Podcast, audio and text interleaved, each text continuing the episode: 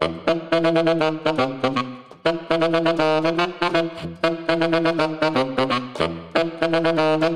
you. Всем привет, это подкаст «Серебряная чпуля». Сегодня мы поговорим про бирюзовые компании. В прошлом выпуске мы вам обещали немного поговорить про компанию Valve. Она очень известна как крутая бирюзовая компания, про, про нее много чего писали. И мы сегодня вам немножечко расскажем ее историю. В общем, заглянем во внутряночку, посмотрим, как там на самом деле происходит и что про нее говорят их сотрудники. И разберем, что там хорошо, что пошло не так и что пошло так. И попробуем вынести из этого пару уроков. Да, покопали в интернете, провели небольшую аналитическую работу. И в интернете очень тяжело копать. Да, в интернете очень тяжело копать, и много информации, правдивой, неправдивой. Поработали осенизаторами интернета. да, выкапывали оттуда все, промыли кучу песка, нашли золотые крупицы. В конце постараемся с вами подвести итог, а что же делать, если вы хотите э, в бирюзу, хотите быть бирюзовой компанией и вообще думаете в эту сторону. Так вот, поговорим про бирюзу. В общем, достаточно популярная последние несколько лет тема, после того, как вышла книга Фредерика Лалу «Открывая организации будущего», которая, в свою очередь, базируется на куче-куче, на самом деле, других концепций более ранних авторов. Концепция Фредерика Лалу достаточно интересная. Он попробовал разделить все организации по разным цветам, начиная от красного, там хорошая метафора — это волчья стая, то есть она достаточно импульсивная, у нее есть явный альфа-лидер, который за собой ведет, там достаточно четкое распределение труда и управление сверху вниз. Понятная строгая иерархия. Более, в его понимании, зрелые, которые дальше ушли именно по эволюционному пути, это компании конформистские. Хорошая метафора — это армия-церковь. Чем они характерны? Там воспроизводимые процессы, там стабильная иерархия, она очень хорошо зарегулирована. Следующий уровень а, оранжевый, это Хорошая метафора — это машина, какой-то механизм. Здесь у нас появляется новаторство, здесь у нас в какой-то мере есть меритократия, то есть более умные люди пробиваются наверх, и здесь у тебя появляется какая-то ответственность, цель. Вот, это уже достаточно зрелые организации. Многие современные организации, они где-то уже близко к этому находятся, и на самом деле они достаточно успешны. Им этого хватает? Ну, в целом, да, на многих, на самом деле, на многих рынках этого более, более по чем достаточно, то есть не, не всем надо вообще в, дальше бежать, поэтому как бы мы против серебряных чпуль. Собственно, следующая метафора и следующий как бы уровень развития организации именно по этой модели — это зеленые организации. О них метафора здесь семья, и они, что называется, плюралистические. То есть они про то, что они построены вокруг ценностей, они хотят мир поменять. И есть как бы нюанс небольшой, что Фредерик говорит, что на самом деле это переходный период, и многие компании, они либо дальше эволюционируют в бирюзовую, либо откатываются обратно в оранжевую. Характерными чертами являются расширение прав возможностей и культура, основанная на ценностях и заинтересованность людей, которые там находятся. Это, кстати, перекликается очень сильно уже с agile, но про это мы отдельно, наверное, в следующем выпуске еще поговорим, про то, зачем вообще agile нужен бизнесу. И последний уровень развития организации по Лалу — это, собственно, бирюзовая, в контексте, в котором будем рассказывать о компании Valve. Она э, очень похожа на живой организм, у него метафора такая. Она развивается эволюционно, она построена вокруг самоорганизации, где люди сами решают, как там вокруг работы организоваться, сами придумывают, как ее делать, достигать. У них есть какая-то эволюционная цель, например, как мы в прошлом выпуске говорили, она может быть там вокруг клиента вращаться, еще какими-то вещами, то есть они, может быть, какой-то рынок хотят иметь что-нибудь вообще там конкретного достичь, там, единорогом стать, что угодно. И у них есть какая-то внутренняя целостность у этой организации, то есть люди в этой компании, они, ну, очень хорошо понимают, зачем они там. Так вот, сегодня мы вам хотели рассказать больше именно про одну конкретную и очень известную в широко известную в узких кругах компанию Valve. Чем эта вообще компания знаменита, чем она так интересна и почему будем именно про нее рассказывать? Тут э, есть несколько моментов. Во-первых, они очень давненько этим начали заниматься. Они основались в 96 году и очень быстро поняли, что они хотят быть не как все. Вот. Следующая у них интересная вещь — это их э, доход, скажем так. У них в абсолютных цифрах на самом деле очень большой доход. Они многомиллиардная компания, они в год зарабатывают, например, на 2014 год, когда последний раз более-менее адекватные цифры можно было по ним достать, это было порядка 2,5 миллиардов в год. Сейчас, скорее всего, учитывая кратный рост их пользовательской базы, это уже порядка 5-6 миллиардов, то их численности на самом деле очень много. Например, в том же 2014 году их численность была около 400 человек, и несложно посчитать, что их средний доход на сотрудника примерно 6 миллионов 250 тысяч долларов, что гораздо больше, чем у таких гигантов, как э, Amazon, Apple, Microsoft, о котором тоже в прошлом выпуске много говорили, которые тоже agile. Так вот, всем э, всегда было интересно, каким образом они это смогли добиться. Не в последнюю очередь, конечно, играет то, что эти ребята создали под себя целый рынок своим продуктом Steam, эти друзья умудрились сделать бизнес на рынке продажи компьютерных игр, где очень долгое время царствовало пиратство. То есть люди просто заходили в интернет, скачивали бесплатно игры, и никто на этом особо не зарабатывал. И много-много лет это считалось безумно убыточным рынком, туда никто ничего не выпускал, все ушли там какие-то другие платформы, а эти ребята сделали то, что, наверное, сделала, похоже, Apple со своим айфоном и прочим. Они сделали то, что называется It Just Works. Они сделали очень простую приложуху, куда заходишь, жмешь кнопочку «Купить», жмешь жмешь кнопочку «Установить», и через несколько минут ты можешь играть в видеоигру. И это настолько была прорывная инновация в свое время, что они умудрились э, набрать себе пользовательскую базу. Сейчас уже больше 100 миллионов у них пользовательская база. Это вот, как я уже говорил, приносит им огромное количество денег в год. Но сегодня мы хотели поговорить не про деньги, а про то, как это у них вообще все заработало. Как я уже сказал, их там не очень много. И начинали они в 96 году выходцами из компании Microsoft. Это были Майк Харрингтон и достаточно известный именно в этой индустрии э, господин Гейб Ньюэлл. Эти ребята решили создать компанию, которая будет там разрабатывать игры. И начали как все, потому что они были из Microsoft, и тогда Microsoft была несколько другая. Они наняли менеджеров, наняли классическую иерархию построили, начали что-то делать, и достаточно быстро у них все скатилось в какую-то непонятную штуку. Менеджеров они уволили и решили, что они будут, в общем, не как все, они будут плоскими, и они будут очень полагаться на таланты и на людей, на топовых людей, которых будут привлекать к себе. То есть они решили, что они будут лучше лучшим местом на Земле для работы, и это даст им возможность создавать лучшие на Земле продукты для пользователей.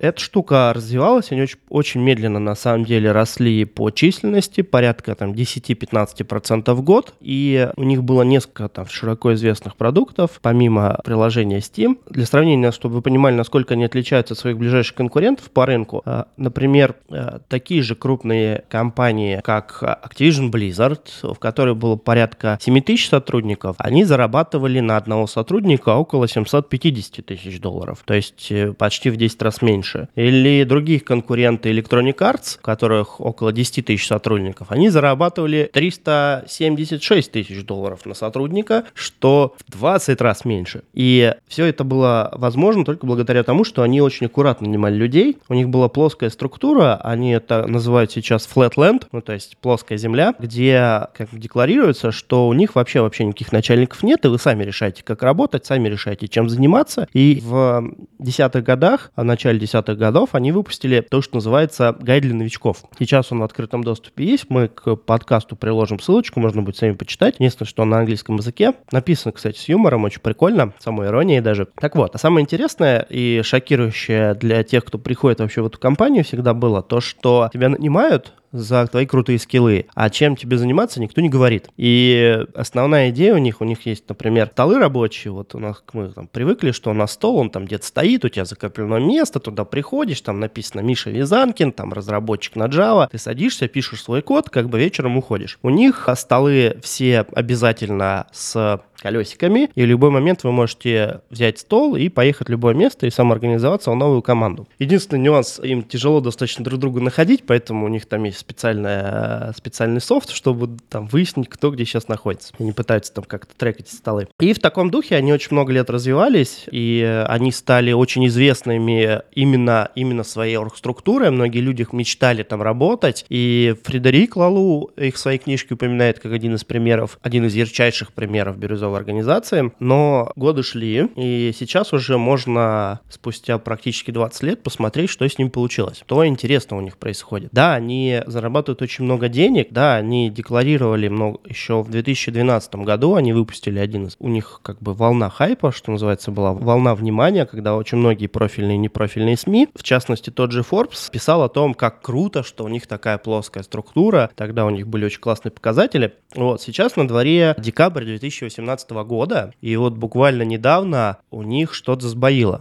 Ну, естественно, как у любой компании, у них периодически какие-то фейлы случаются, но вот конкретно пару месяцев назад, на самом деле, сколько, полтора где-то, у них случился очень эпичный фейл. Напомню, эти ребята говорят о том, что они в первую очередь о пользователе. Они смотрят в пользователя, они там пытаются понять, зачем он нужен. У них это в гайде для новичков везде написано, что основной драйвер компании — это создавать что-то очень крутое для пользователя. И в ноябре выходит их новый продукт, называется «Артефакт», это компьютерная карточная игра, что бы это ни значило. Пишите в комментариях, если вы знаете, что такое коллекционные, компьютерные, какие угодно карточные игры. Мы тут долго спорили и так и не выяснили, как эта аббревиатура шифровывается. Поэтому, если кто-то знает и может нас поправить, пишите в комментах, разберемся. Что произошло? На самом деле, эта история примечательна в первую очередь не, не тем, что это игра, а тем, как они взаимодействовали с пользователями. В общем, они выпустили предварительную версию, бета-версию называется, дали пользователям поиграть, э, но самое интересное, что они сделали это уже практически-практически момент перед выходом, когда уже и профессиональные игроки в нее поиграли, и пресса поиграла, и все в один голос сказали, что как бы, ну, концепция может интересная, но что-то с игрой явно не так. А явно не так оказалось очень все просто. Еще раз напомню, компания Valve говорит, что они в первую очередь про пользователей. Они выпускают игру, которая стоит 20 долларов, и в которую, чтобы играть, каждую новую партию нужно платить еще денег.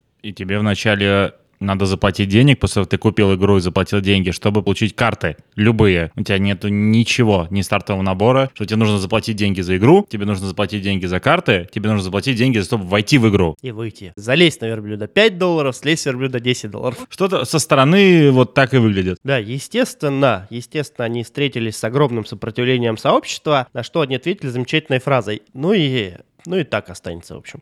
Они ответили дословно, они ответили, а он за последние сутки было продано 6 миллионов карт. Все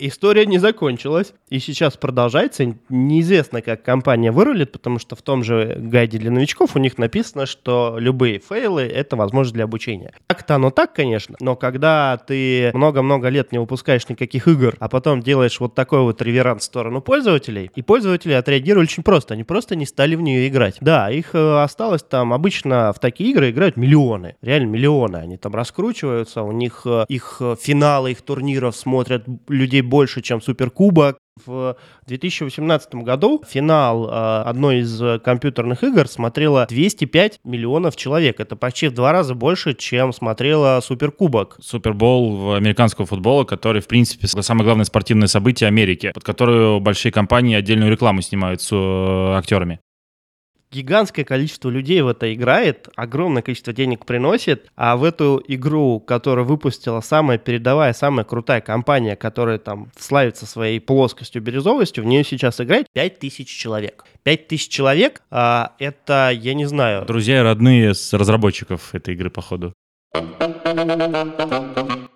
5 тысяч человек играет сейчас в эту замечательную игру. Новость как бы буквально несколько дней назад я ее видел. Я, правда, сам не заходил, не проверял, поэтому я поверю журналистам и скриншоту, который они показывали. Так вот, чему это может нас научить? И вообще надо интересно разобраться, что произошло, что там происходит внутри этой компании. Ну, то есть это яркий пример взлета, и сейчас вот очень похоже на падение. Конечно, может быть, через год-два ребята оправятся от этого удара, мы об этом узнаем и обязательно потом вам расскажем, но сейчас сейчас вот дела обстоят именно так. Сейчас у них прям очень, очень яркий пример того, антипода, а, противоположная ситуация того, за что они боролись. То есть они стали вообще на другую сторону. Они стали на сторону тех компаний, какими не хотели быть. Случайность это или закономерность мы не знаем, потому что у них реально такой большой фейл первый раз.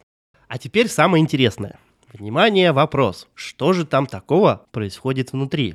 Я, в общем, посмотрел, что пишут в открытых источниках о том, что происходит в компании. И на самом деле уже давненько, дав, давненько, давненько были всякие звон, звоночки, какие-то ну, первые признаки того, что в компании что-то может быть пошло не так. Давайте попробуем восстановить хронологию. То есть эти ребята достаточно бурно развивались, и многие годы, года, наверное, до 2010 у них было все хорошо, и их эта плоская структура очень хорошо работала. Они объединялись в интересные инициативы, они иногда покупали другие команды, компании, и в целом, с точки зрения рынка и с точки зрения того, как там работать, они становились все более и более крутыми и интересными. Но, как выяснилось, и они на самом деле, что интересно, об этом тоже говорят в своем гайде для новичков, одно из самых слабых, самых слабых мест — это можно это назвать прозрачностью, они это называют тем, что у них проблемы с распространением информации внутри. А это, в моем понимании, на самом деле дает большой простор для какой-то политики, для каких-то скрытых договоренностей и так далее. И в реальности что у них начало происходить? Чем дольше существовала компания, чем больше там становилось людей, там в какой-то момент появилась неформальная иерархия, начали появляться люди, так называемые рок-стар, звезды, которые вокруг себя собирали какие-то команды, и проекты жили только пока они интересны звездам. И если ты там попадал в немилость звезде, то как бы увы. Уезжай со своим столиком куда-то в другую точку, да? В другой Valve, да. Там, безусловно, у них до сих пор очень много плюсов сохранилось. Например, очень крутая есть у них традиция. Они раз в год всей компанией вместе с семьями за счет, э, собственно, компании уезжают в отпуск на неделю, по-моему. Первые они ездили на Гавайи, куда они сейчас ездят, я не знаю. Компания росла, начали появляться вот эти скрытые иерархии, начали какие-то там внутренние вещи появляться, и бывшие сотрудники, которые проработали там достаточно много лет, сравнивают то, что сейчас происходит с high school, ну, с старшей школой. Причем со старшей школой, за которой не присматривают взрослые. То есть э, там есть вот эти вот э, как бы сборища знаменитостей, которые правят балом. Там есть хулиганы, которые типа против системы. И как бы система живет, наверное, ну, только за счет того, что у них огромный cash flow или еще что-то. Именно в том плане, что на бизнес это практически пока не отражалось вот до этого фейла с игрой Артефакт. Но есть такой портал Glassdoor, это портал, на котором анонимно сотрудники, бывшие и нынешние, пишут достаточно развернутые отзывы о своем работодателе. Откровенно говоря, это не единственный источник, есть еще ну, изрядное количество интервью как инсайдеров, так и людей, которые работают, общаются с этими инсайдерами. Так вот, если зайти на Glassdoor, там порядка 45 ревью есть про компанию Valve, и э, рейтинг у нее сейчас, как у работодателя, 3,6 из 5 звездочек, и только 62% людей готовы порекомендовать работать другу. Если кто знает, как считается Net Promotion Score, то он, в общем-то, у них отрицательный. Да, это при том, что организация бирюзовая направлена на то, чтобы люди вообще в них счастливо работали. И самый вот больной поинт именно сейчас, именно с вот эта вот история про high school, про, есть еще термин термин буллис. Это такие хулиганы, которые границ не знают, которые привыкли решать проблемы, там, агрессии какой-то, может быть, вербальной или еще какой-то. Так вот, в компании начали появляться такие люди, и очень много ревьюверов, я, например, за 17 за 18 год нашел их порядка там десятка, которые, собственно, и говорят, что Valve прошлого это была потрясающая компания. Многие там по 5 лет и больше проработали. Это была потрясающая компания, в которой было очень интересно работать. А сейчас все стало из-за того, что компания растет, стала появляться такая клановая какая-то система, и очень много команд стало токсичных. Начали появляться, что самое вообще странное для бирюзовой компании, зомби-команды, которые состоят просто из старичков, которые уже много-много лет ничего не выпускают, знакомая, наверное, многим картина, и занимаются, в общем-то, имитацией бурной деятельности. И все это скорее всего, от непрозрачности. То есть компания не умеет выяснять такие вот вещи, они не знают, что с этим делать. У них была потрясающая идея, например, оценки людей, их э, peers, их э, коллегами, с которыми они, да, непосредственными коллегами, которые с ними работают. И система на бумаге, она выглядела очень интересно и хорошо. То есть тебя оценивают по тому, какой ты делаешь вклад в компанию, в развитие пользователей, а технические твои скиллы, еще какие-то по четырем категориям, и у тебя там появляется какая-то оценка, которая влияет на твою, ну, зарплату на самом деле, или положение в компании, в плане, насколько тебя там ценят. И эта штука, опять же, из анонимности, непрозрачности, она вообще не работает. Некоторые, например, бывшие сотрудники пишут, что эта штука вообще куда-то в пустоту пропадает и никак не влияет. А на самом деле основную как бы плюшки, бенефиты получают люди, которые ни за что не несут ответственности, они, у них нет особо скиллов, но они очень классно умеют забалтывать зубы другим людям. Ну и ха хакать эту систему, хакать, по сути. Да. да, то есть система, она стала заложником собственной плоскости, собственно, вот этого отсутствия какого-то принятия решений. Как так произошло? Вот это очень интересно, потому что в какой-то момент, возможно, у них э, во главе всех процессов стоял процесс найма. То есть у них очень много внимания было уделено процессу найма. И они очень много говорили о том, что нельзя планочку понижать. Планочка должна расти, вы должны нанимать людей, которые круче вас. И это позволит нам расти. Там еще был вообще потрясающая цитата от лица сотрудника. Что если я бы сейчас пришел на интервью, взяли вы, вы бы меня? И как бы, возможно, нет но это, наоборот, очень хороший знак того, что мы как компания очень круто растем. Задумка очень классная, на самом деле нанимать более крутых людей. Но поскольку невозможно найти единомышленников, соратников в огромном количестве очень быстро, в какой-то момент, я в начале подкаста об этом говорил, они нанимали по 10-15% в год, но в какой-то момент они резко ускорились до 20 и больше. И у нас есть знакомые компания Mindbox, которые сознательно себе рост ограничили 10%, 10% по численности. Именно из-за этого, именно из-за того, что культура размывается. Невозможно долго удерживать, быстро масштабировать именно культуру. Это образ мышления. Нельзя находить быстро людей, которые думают так же, как ты. Это еще про поведение, которое должно э, сформироваться у людей, которые новые пришли. А если приходит сразу много, то Э, как бы интегрировать их в поведение компании не всегда получается, они могут победить. Ну, как вот, собственно, и произошло, скорее всего, в Valve. Да, да, начали появляться люди с немножечко другим набором ценностей. Это же как работает? Появляется человек, у которого чуть-чуть отличается набор ценностей. Вроде бы ничего страшного. А он нанимает человека, у которого от него чуть-чуть набор ценностей отличается. И вроде бы тоже ничего страшного. И эта штука за много лет повторяется десятки раз. И тот набор ценностей, который был в самом начале у тех, кто все это придумал, и тот набор ценностей, который вы получили там в 2017-2018 году, они могут от, на порядке отличаться. И система, вот конкретно у этих ребят, система оказалась к этому неустойчива. Это, я надеюсь, для них это в первую очередь вызов, челлендж, и они там смогут сохранить свою знаменитую культуру. А, но сейчас очень много людей именно страдают. Отзывы о том, что культура стала токсичной, там некомфортно работать, да, ресурс неограниченный, да, ты теоретически можешь заниматься чем угодно, но все решают группа каких-то звезд.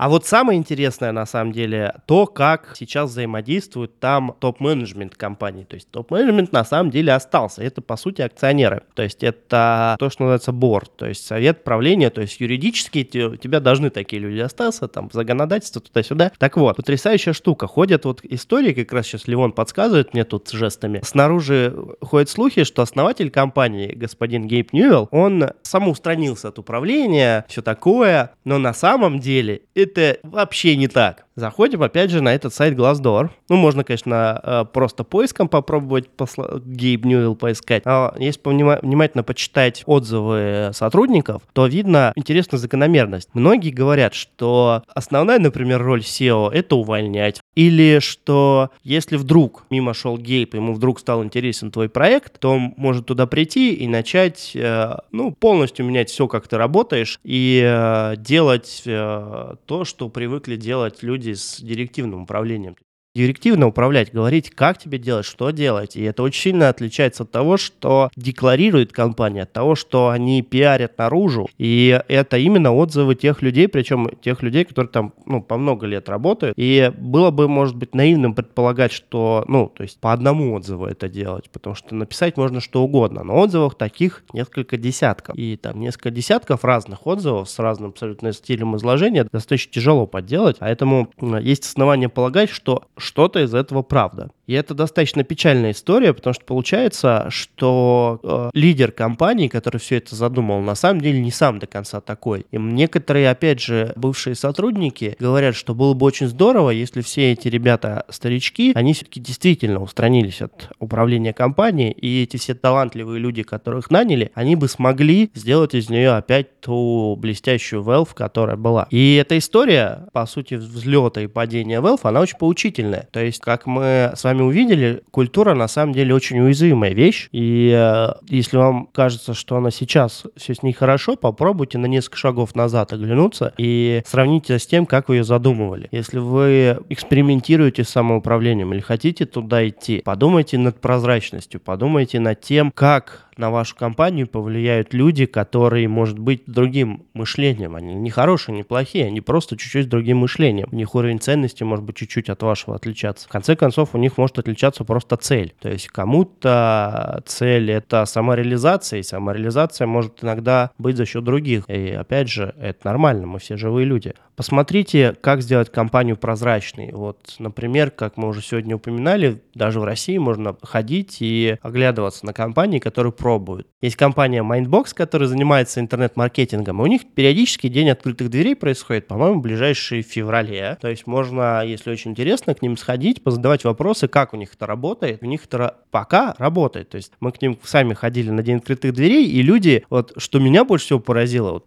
Левон, наверное, сейчас свое мнение добавит, что меня больше всего поразило, я всем об этом рассказываю, это то, как люди ходят, выглядят. То есть у них у всех прямая осанка, у тех, кто там давно работает, у них открытая поза, они все с улыбкой тебя встречают, и они в тебе видят, ну, как что-то интересное. То есть они о том, что они делают, рассказывают с улыбкой, и даже если у них есть какие-то проблемы, то есть они в шутливом обычно тоне. Я понимаю, что у них наверняка есть какие-то сложности, наверняка там, э, ну, трудности они всегда случаются, но видно, что для этих людей, например, эта компания — это дом, это там семья, и там были ребята, которые поменьше там работают полгода, и у них там немножечко, ну, более настороженный вид, я бы так сказал. Я ну, на день открытых дверей много провел с разработчиками, общая их, таки, там, всячески расспрашивая, как они работают. И ребята на любые вопросы, даже довольно-таки такие провокационные, там, как у вас это работает, и как вот это, а почему вот это делаете, они всегда с интересом отвечают и никогда не, не закрываются. То есть, по сути, им интересно рассказать про себя. Они, во-первых, гордятся тем, что они делают, и они гордятся, как они это делают. И они в тебе видят э, всегда что-то позитивное, все твои э, вопросы они рассматривают с позитивной точки зрения, что ты, возможно, что-то знаешь, а они чего-то не знают, и они могут у тебя этому научиться, а не то, что если ты что-то не спрашиваешь, ты на них как-то наезжаешь. Потому что это совершенно другой тип мышления. И это было интересно наблюдать у, именно у разработчиков, которые особо не славятся открытостью, как мы знаем. Они не все экстраверты, не все такие ребята открытые, позитивные, хотя, наверное, их ну, много. Есть, кстати, мнение, и, по-моему,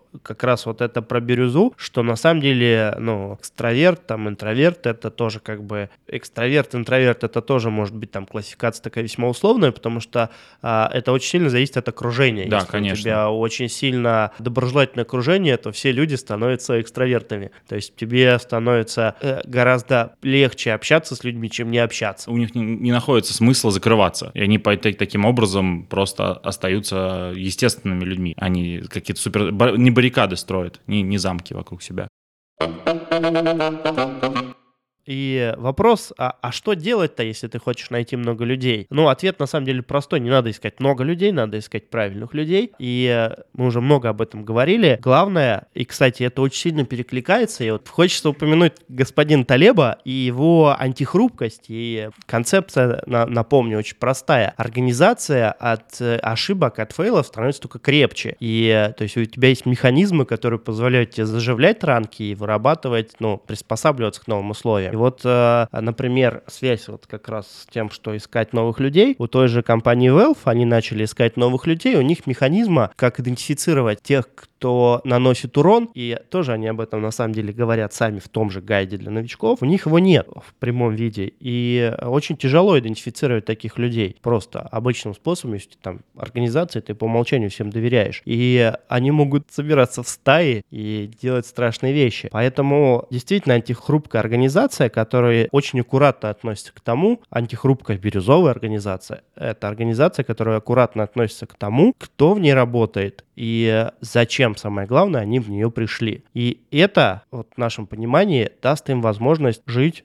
развиваться достаточно долго, стать долгоживущей организацией.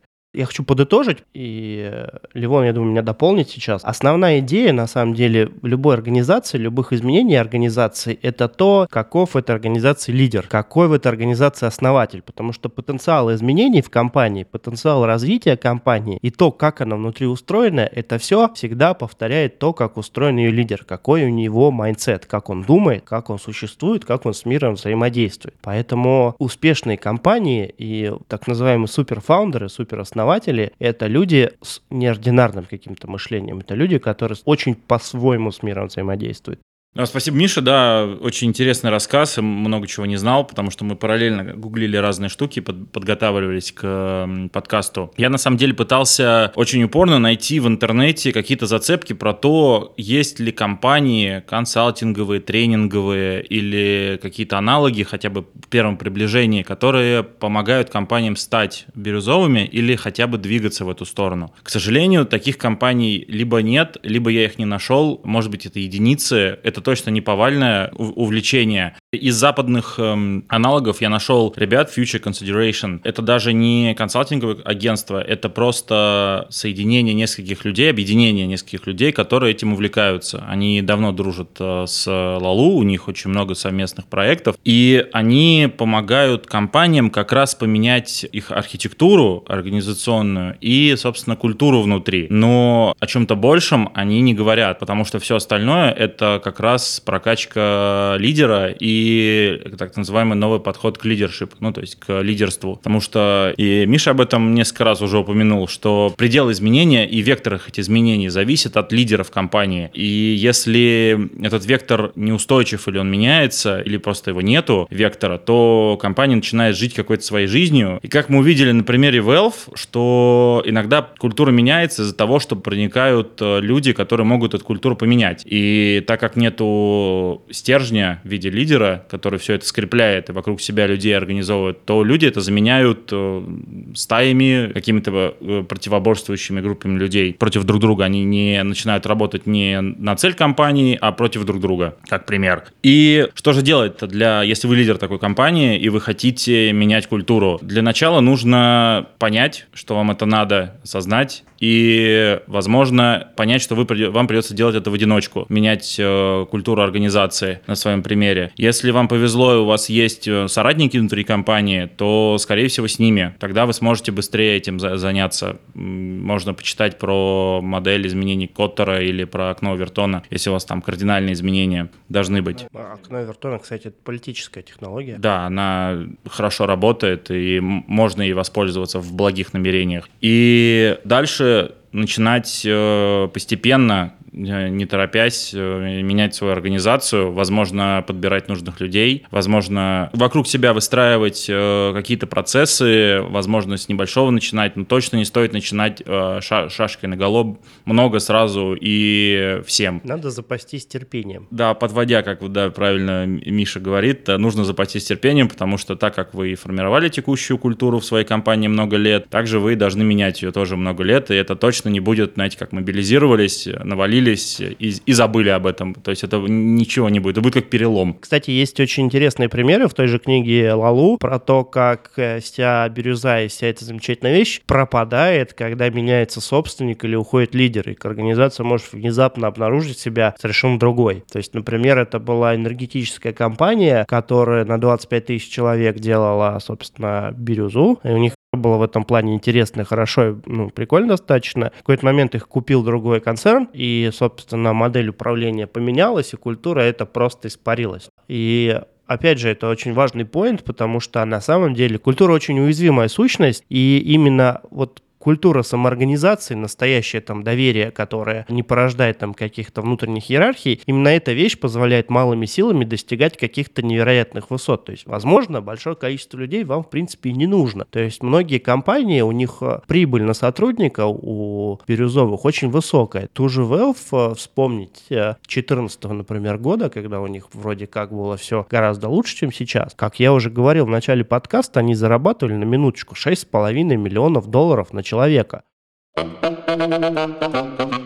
Итак, мы сегодня поговорили о том, что такое бирюзовая компания. Мы поговорили про взлет и падение компании Valve, разобрались, э, чего же им так не хватало, и, скорее всего, это прозрачность того, что в организации происходило, и слишком бурный рост по численности. Мы поговорили про то, как быть лидеру, который хочет идти в бирюзу, и немножечко про примеры, как это происходит у нас здесь, в России, и как это происходит на Западе, где это тоже, в общем-то, очень успешно. И в следующем выпуске мы хотим вам немножечко рассказать, поскольку нам поступает обратная связь, и мы ее слышим, зачем все-таки agile бизнесу. Мы немножечко с вами посмотрим, какую пользу бизнесу может нанести agile и все, что с ним связано. Попытаемся поговорить немножечко про деньги, про прибыльность, про доходность и поразбираем какие-нибудь еще острые темы с этим связанные. Подписывайтесь на наш YouTube, ищите нас в iTunes, в Google подкастах и на SoundCloud. Всем спасибо, ставьте лайки, пишите комменты, дайте послушать «Серебряную чпулю» друзьям, собакам, детям, людям на, в метро, на улице, прохожим, продавщице в магазине. В общем, не стесняйтесь, несите знания свет, и надеюсь, мы с вами сделаем так, чтобы Agile перестал быть самым охраняемым секретом в менеджменте. Всем спасибо, с Новым годом! С Новым годом, пока!